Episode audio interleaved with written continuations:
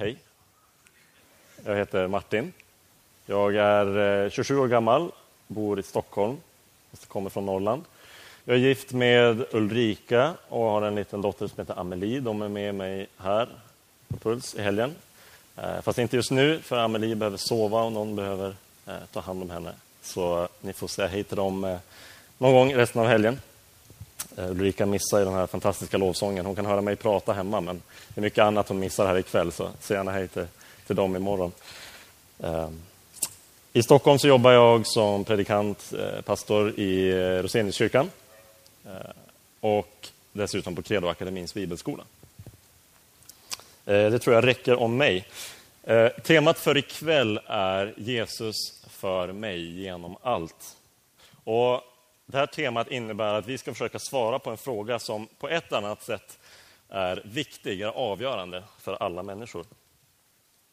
Oavsett var du befinner dig på skalan när det gäller tro på Gud, om du är osäker på om Gud finns överhuvudtaget eller känner dig väldigt säker eller någonstans däremellan, så finns det en mer personlig fråga som förr eller senare blir helt avgörande. Och den frågan är, går Gud att lita på? Och Den här frågan kan vi inte hantera med samma kyliga distans därför att den involverar vår egen historia. Den involverar våra drömmar och vår djupaste längtan. Det är en fråga som livets omständigheter och allt som händer med oss liksom kastar upp i vårt ansikte gång på gång. Är Gud värd att vara den grund som jag bygger mitt liv på? Vågar jag lämna min framtid, mina drömmar, vågar jag lämna människorna jag tycker om i Guds händer? Och jag tror att de flesta av oss kan komma på en eller flera erfarenheter som har, som har varit smärtsamma, som har varit så, bättre.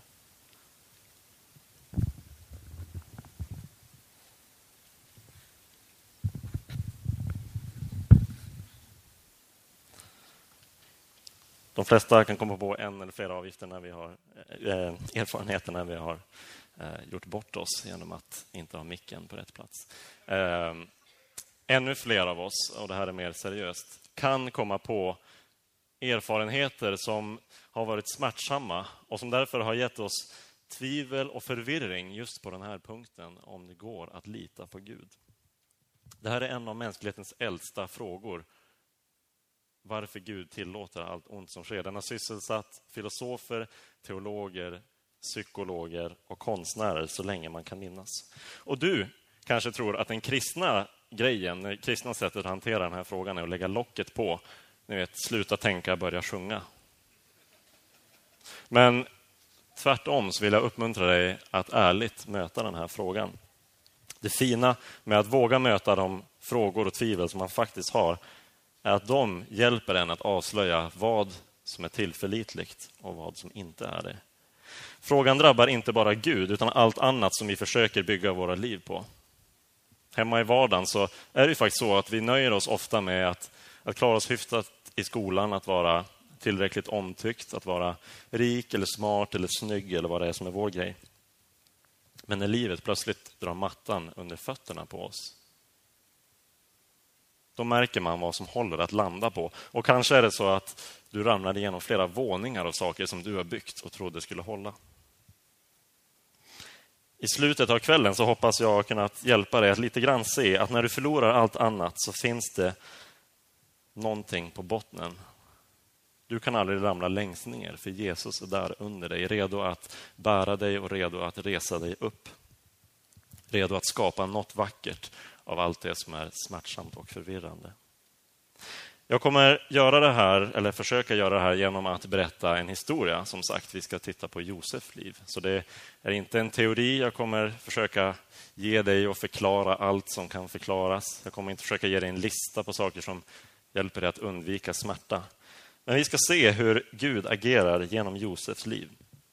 Och att gå igenom eh, ett helt människoliv på en enda kväll så här, det är lite som att smälla i sig en hel påse halstabletter på en gång. Det smakar okej, okay, men det blir väldigt starkt och liksom lite mycket på en gång. Så vi får köra bara och acceptera det. Um, så, följ med mig 3500 år tillbaka i tiden till ett land som heter Kanan. nutida Israel, Palestina och den regionen. Ser du det framför dig? Om inte så ska du titta där. Vi har sandiga kullar och berg. Vi har dalgångar med bäckar och floder där djur går och betar. Och där har vi också Jakobs familj. Jakob var barnbarn till Abraham, mannen som Gud utvalt att vara starten på hans folk. Men redan från början så var saker komplicerade i Abrahams familj och hans barnbarn Jakob och Esau som var tvillingar de favoriserades av varsin förälder och levde större delen av sina liv i konflikt med varandra. Nu har Jakob slagit sig ner och han har bildat familj. Han är gift med Lea. Men han är också gift med Rakel. Och dessutom så har han två bihustrur, deras tjänarinnor. Det här är en familj med fyra kvinnor, tolv söner och en dotter. Och Man kan ju tänka sig att Jakob skulle ha lärt sig av sin egen bittra erfarenhet av att favorisering kan förstöra en hel familj, men tyvärr. Rakel var den fru som Jakob älskade mest och när hon till slut fick sin första son, den elfte av Jakobs söner, så blev det förstås favoritsonen. Och han hette Josef. Så Josef växer upp i en familj med en speciell historia och alla familjer har ju sin speciella historia. De flesta familjer är på ett eller annat sätt märkta av synd och av sår. Och kanske har du också märkt hur till och med livet med våra närmaste kan vara en kamp för att bli sedd, hörd och älskad. Josef visste hur det var med sina tolv syskon. Han visste vad tävlan och konkurrens också i familjen var. Och Vi möter honom nu som 17-åring. Det är fem år sedan hans mamma dog. Josef är ganska ensam i sin familj. Hans enda bror eh, från samma mamma, Benjamin, är några år yngre. Och storebröderna, de som han förstås helst av allt vill platsa bland, avskyr honom eftersom Jakob utsett Josef till favoriten. Josefs position är, är både lyxig och samtidigt otroligt smärtsam. Han är favoriserad av sin pappa, men han är hatad av sina egna bröder. Han får de finaste kläderna, en lång vacker rock. Och när de andra är iväg och arbetar så verkar han gå hemma och dagdrömma, för så fina kläder kan man ju inte jobba i. Och en drömmare, det är precis vad bröderna kallar honom.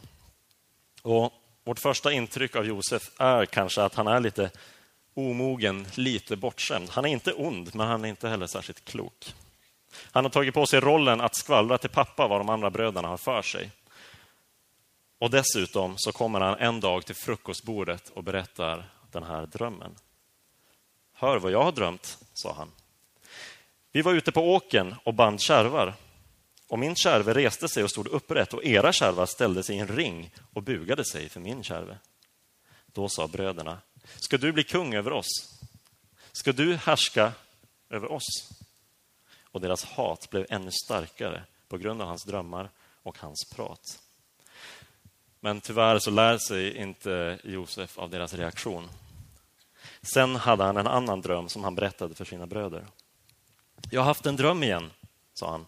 Jag drömde att solen och månen och elva stjärnor bugade sig för mig. Men när han berättade detta för sin far och sina bröder tillrättavis, tillrättavisade fader honom. Vad är det för en dröm? Ska vi komma och buga oss för dig, jag, din mor och dina bröder?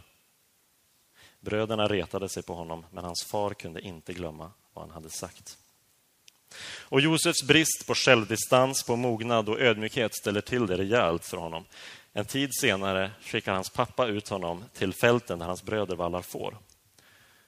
Tydligen så har Jakob missat eller inte brytt sig om tecknen på att bröderna har fått nog av Josef.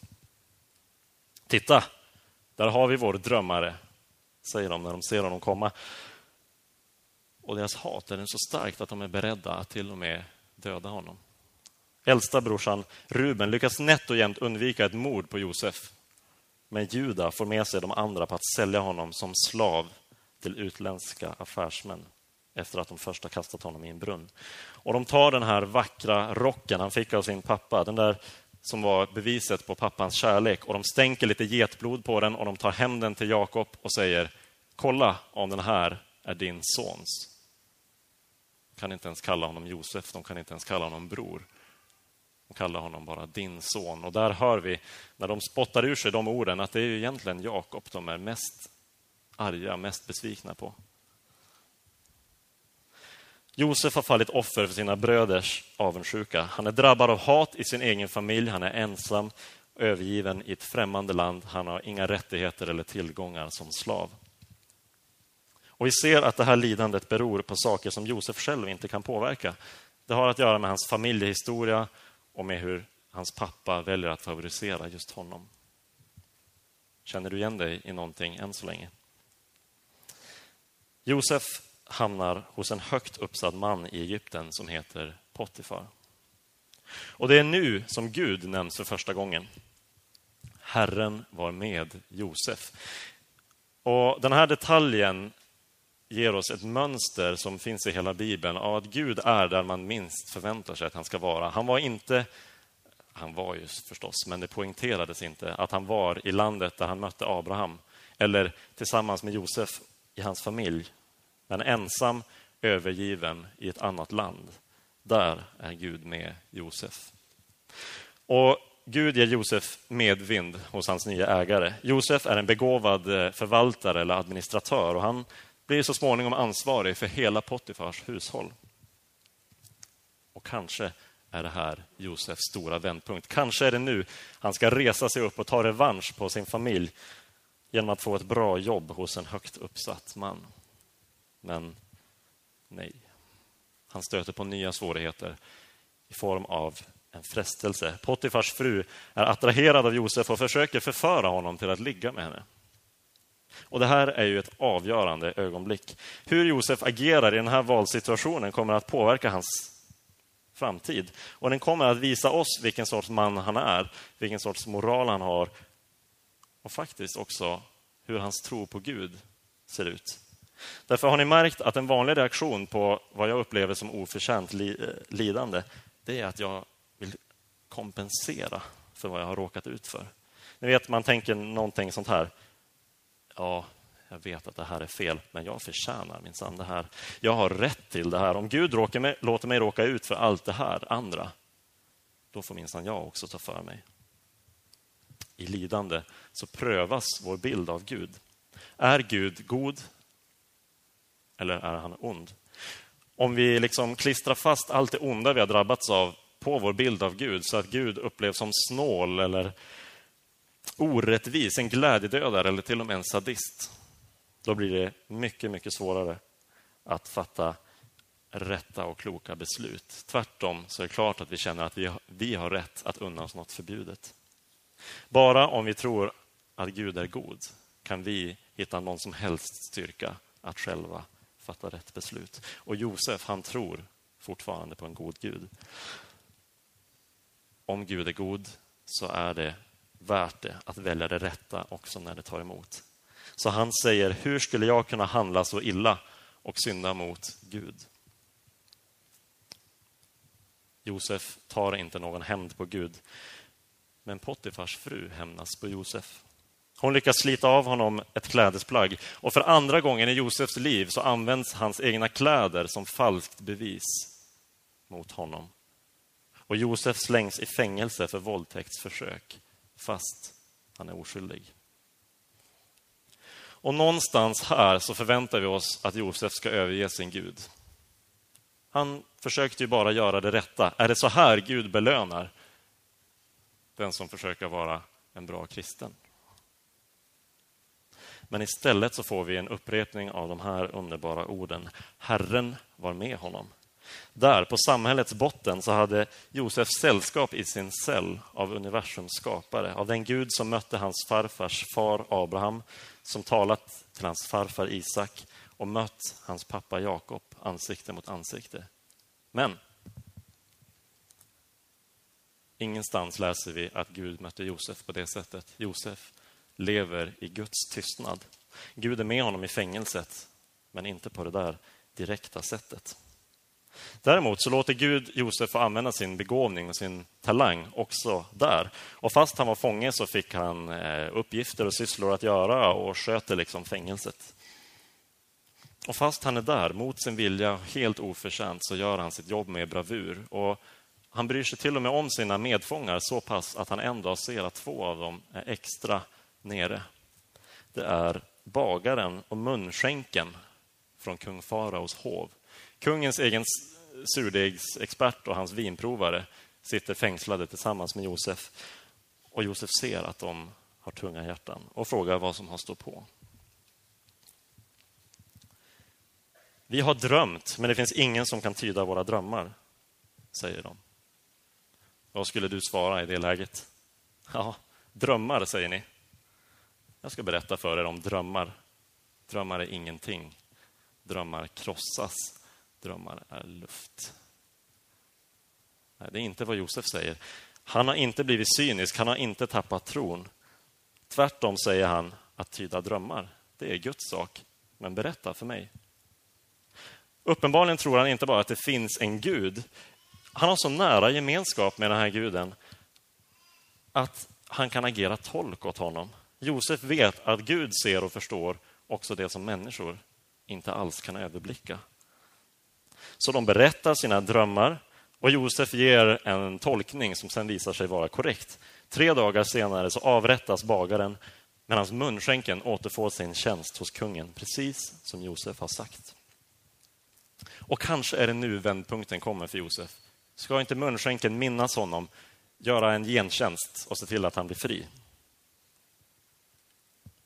Nej, munskänken glömmer Josef. Hatad, övergiven och nu glömd hela tiden av människor som han har gjort gott mot. Det går två år till innan det händer någonting. Och Det påminner oss om att varje människoliv är ju liksom inte bara en rad dramatiska ögonblick utan år efter år av bara vanlig grå vardag. Hur många vanliga torsdagar tror du inte att Josef kämpade och tvivlade, suckade över var han befann sig? Men någonting händer till slut. En natt så drömmer farao två oroväckande drömmar. Världens mäktigaste man står plötsligt maktlös. Han förstår att drömmarna är tecken, kanske till och med att de är dåliga tecken. Men varken han eller hans tjänare kan tyda dem. I ett fängelse inte långt därifrån så går Josef. Vi har världens mäktigaste man å ena sidan och en maktlös fånge. Men det är kungen som behöver Josefs hjälp eftersom Gud är med honom. Och när munskänken får höra farao berätta om sin dröm så minns han förstås med dåligt samvete den där mystiske utlänningen i fängelset som kunde tyda drömmar. Och vips så står Josef där, klippt och i nya kläder inför världens mäktigaste härskare. Om han spelar sina kort rätt så är det klart att han kan bli fri. Kungens personliga drömtydare får nog rätt bra pröjs och garanterat skönare sängar än i fängelset. Josef är 30 år gammal nu. Det är 13 år sedan han satt i den där brunnen. Och nu när han möter farao så kommer det förstås märkas vilka tankar, vilka motiv som han har odlat under 13 år. Vad ska han göra när han får chansen?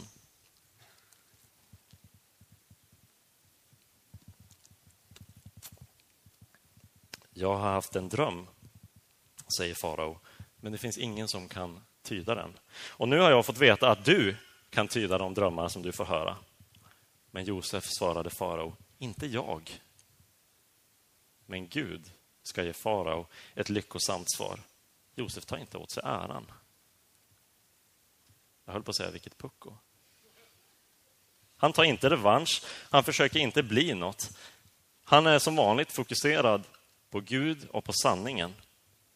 Och ser ni hur det gör honom fri, oavsett om han kommer tillbaka till fängelset efteråt. Han behöver inte slåss för sig själv. För någonstans i botten, i djupet av sitt hjärta, så litar han på att Gud vet vad som är bäst. Och Gud hjälper Josef att tolka den här drömmen. Det kommer att komma sju bra år med mycket skördar och mycket mat, men sen sju dåliga år av svält i hela landet. Och Josef föreslår på studs ett gigantiskt nationalekonomiskt företag. Och Josef ser ju förstås att, nej, farao ser ju förstås att Josef är den man som är lämplig att sköta det här företaget. Han får nycklarna till hela Egypten, får åka kungens vagn. Människor ropar ur vägen där han åker fram. Han är på toppen. Och det är nu som Josefs familj kommer tillbaka in i bilden. Gud hade större planer för Josef än att bara glömma sitt taskiga förflutna. Efter några år så kommer torkan och svälten precis som Gud hade förutsagt i faraos dröm och i Josefs tolkning. Och den drabbar inte bara Egypten utan också Josefs hemland Kanan. Och där kämpar Jakob och hans söner som är kvar för sin överlevnad. Snart har de inte längre någon säd att så ut med. De kan inte längre skörda och äta sitt bröd för dagen. Så Jakob skickar tio av sina söner till Egypten för att köpa säd. Benjamin, Josefs lillebror och den nya favoriten, sparar han förstås hemma hos sig. Det är inte värt risken.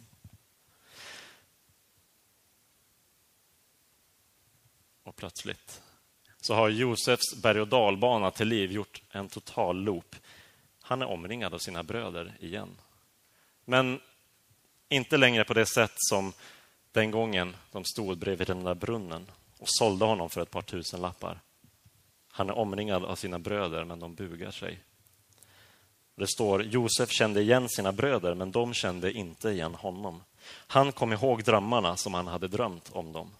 Runt omkring sig bugar sig hans bröder för att köpa säd, precis som han som ung drömde att deras sädskärvar bugade sig för hans. Och han måste ha tänkt, vilken speciell humor Gud har. Men vad ska han göra av sina bröder då? De som var en hårsmån från att döda honom på fläcken, som med nöd kunde nöja sig med att kasta honom i en brunn och sälja honom. Vilket straff kunde vara högt nog? De vill inte ha honom vid liv. Varför skulle han ge dem mat för att överleva? Men Josef passar på att testa sina bröder. De kände ju faktiskt inte igen honom. Han vill se vilken sorts människor de har blivit, om de överhuvudtaget har förändrats någonting. Han ställer frågor och han anklagar dem för att vara spioner och kräver att de återvänder med sin yngsta bror. Kommer de att kunna ta ansvar för Benjamin eller är de fortfarande avundsjuka? Han låter dem köpa säd, men han lägger också tillbaka deras pengar överst i säckarna för att se om de fortfarande är så giriga som den där gången då en brorsa inte var värd mer än lite pengar.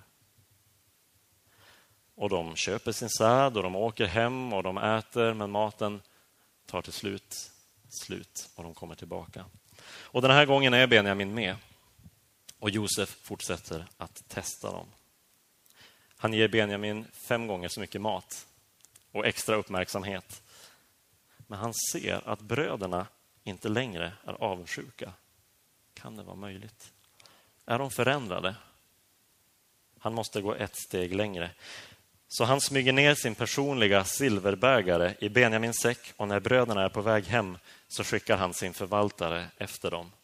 Och bägaren hittas och nu förs alla bröderna tillbaka som fångar inför Josef och Benjamin med hot om allvarligt straff. Och där och då får Josef det yttersta beviset på att hans bröder har ångrat sig, att de är beredda att ta ansvar.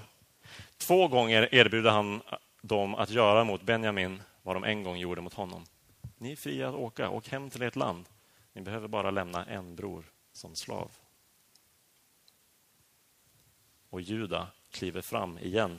Juda som kom på idén att sälja Josef som slav, han kliver nu fram och ber att få ta Benjamins plats. Från att ha sålt sin bror så är han beredd att köpa sin bror fri. Inte för pengar, utan med sitt eget liv. Och där brister allt för Josef. Hans hårda yta mot bröderna håller inte längre. Därför att han trots allt inte burit på hämndlust utan bara längtat efter återförening. Han gråter och han ger sig till känna. Han kramar, han kysser till och med sina bröder. Och han säger, var inte rädda. Han säger att han nu i efterhand kan se att Gud hade en plan med allting och han säger de märkliga orden. Det är alltså inte ni som har skickat hit mig, utan Gud. Josef ursäktar inte sina bröder. Han tar inte bort deras ansvar, men han hade förmågan att se att Gud är god också när han låter oss gå igenom förfärliga perioder i vårt liv. Och Det var inte en lättköpt läxa, det är inte något man kan läsa i en bok och vara klar med och säkert inte efter att höra mig säga det nu. Men Josef, som hade en lång historia i backspegeln, hans slutord var Ni ville mig ont, men Gud har vänt det till något gott.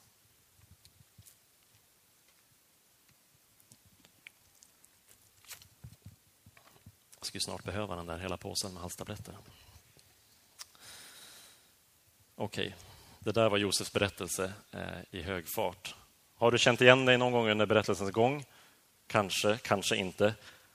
Jag hoppas att du har sett någonting som, om inte förklarar, åtminstone att det hjälper dig att se en aning eller en liten öppning för Guds möjligheter att reda ut också den mest tilltrasslade situation.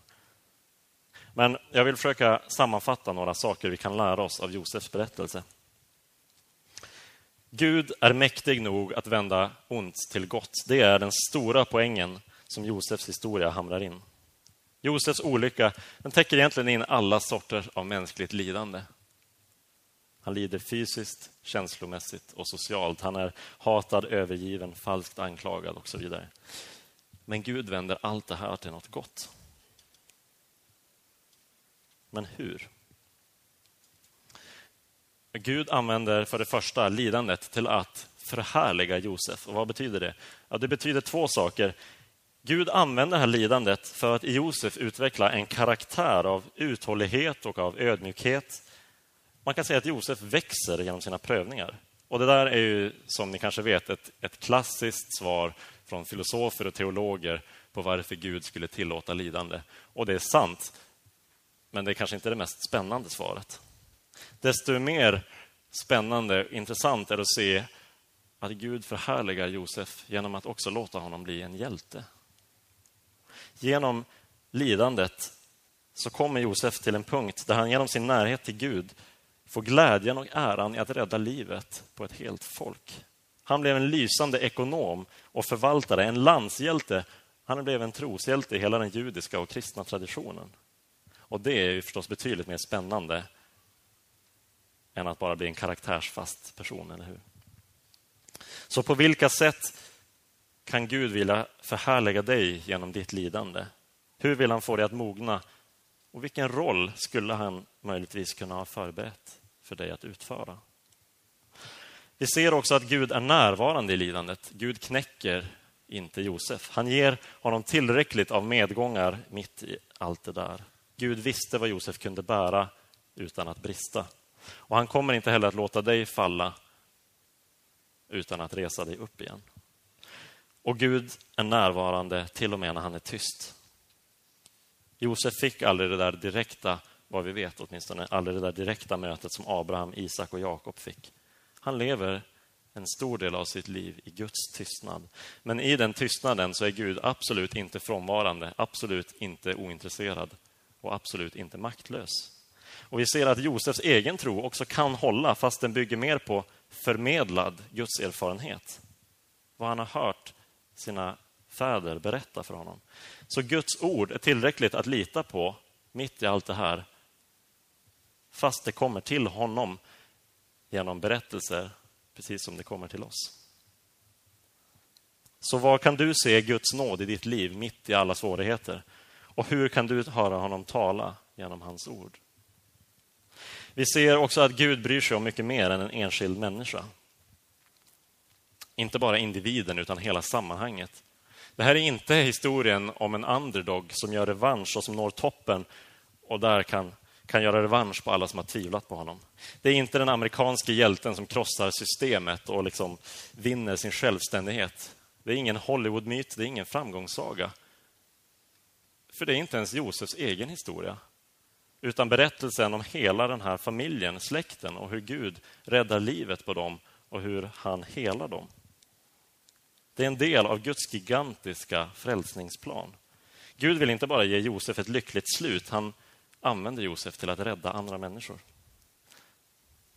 Så i vilket sammanhang befinner du dig? Vilken roll vill Gud att du ska spela för det bästa i människorna som finns runt om dig? Några punkter kvar. Guds plan för alla inblandade behövde också innebära lidande. Det ser vi. Därför att vi kan fråga oss Vad hade hänt om den där omogne 17-åringen i sin fina rock direkt hade fått nycklarna till hela Egypten? Ja, vi kan ju gissa. Han hade blivit ännu en i raden av förvuxna pojkar. En sån där bortskämd liten grabb som leker kung eller leker Gud. Stereotypen av den dåliga härskaren. Men i lidandet så formas Josef till någon som Gud faktiskt kan ge all den här framgången utan fara för människors liv. Bara när Josef visar sig förtrösta på Gud så mycket i motgång är det säkert för Gud att ge honom så mycket framgång. Vad hade vi läst om Egypten i historieböckerna om Josef hade försökt tolka drömmen själv istället för att ge Gud äran? Om en förlorad kultur kanske? Men lidandet var Guds sätt att forma Josef till någon som kunde hantera den position han till slut fick. Och vi ser att Gud använder lidandet också för att åstadkomma försoning. Josef och bröderna är inte tillbaka på ruta ett i slutet av berättelsen. De har försonats på ett sätt som knappast vore möjligt om inte Josef genom deras ombytta roller fick visa sig så ödmjuk och förlåtande.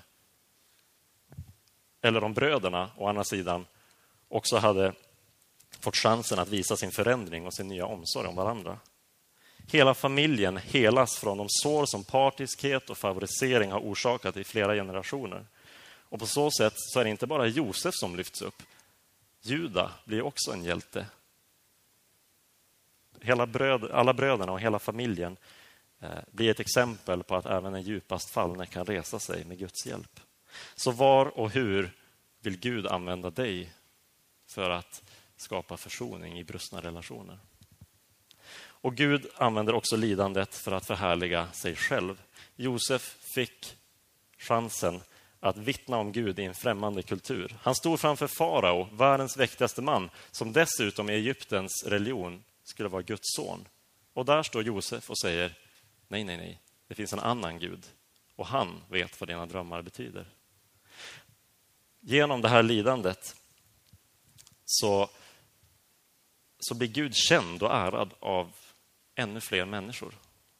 Och också av oss när vi läser den här berättelsen så så växer vår förundran och förståelse av Gud och hur han kan fläta samman allt det här till den vackra historia som det faktiskt är.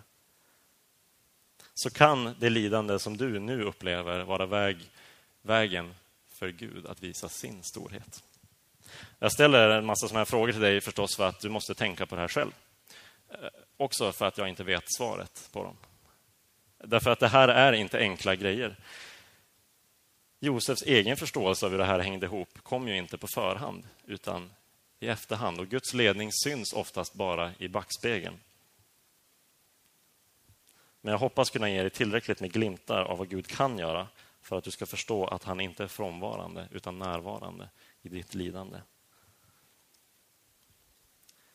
Men vad har Jesus med allt det här att göra?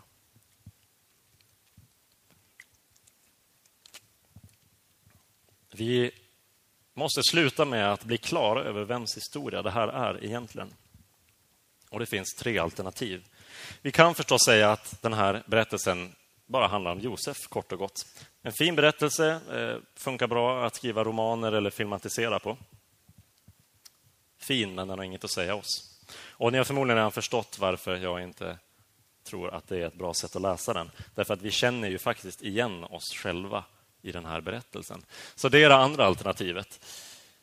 Som kanske inte direkt är fel, men som inte räcker. Och det är ju att läsa Josefs berättelse som att den handlar om mig. Jag menar, har du tänkt på hur ofta vi faktiskt läser Bibeln så?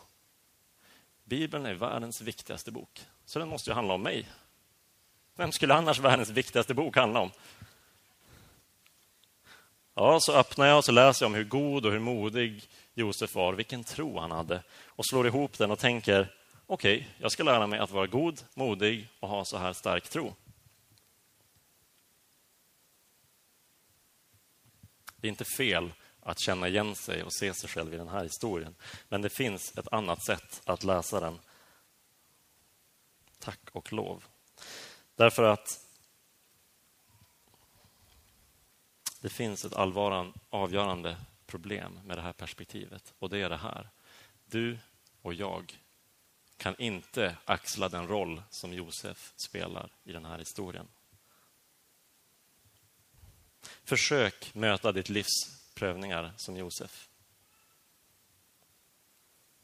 Varför inte gå iväg nu på en gång och försöka? Vi kan ses här om ett par år och höra hur det har gått.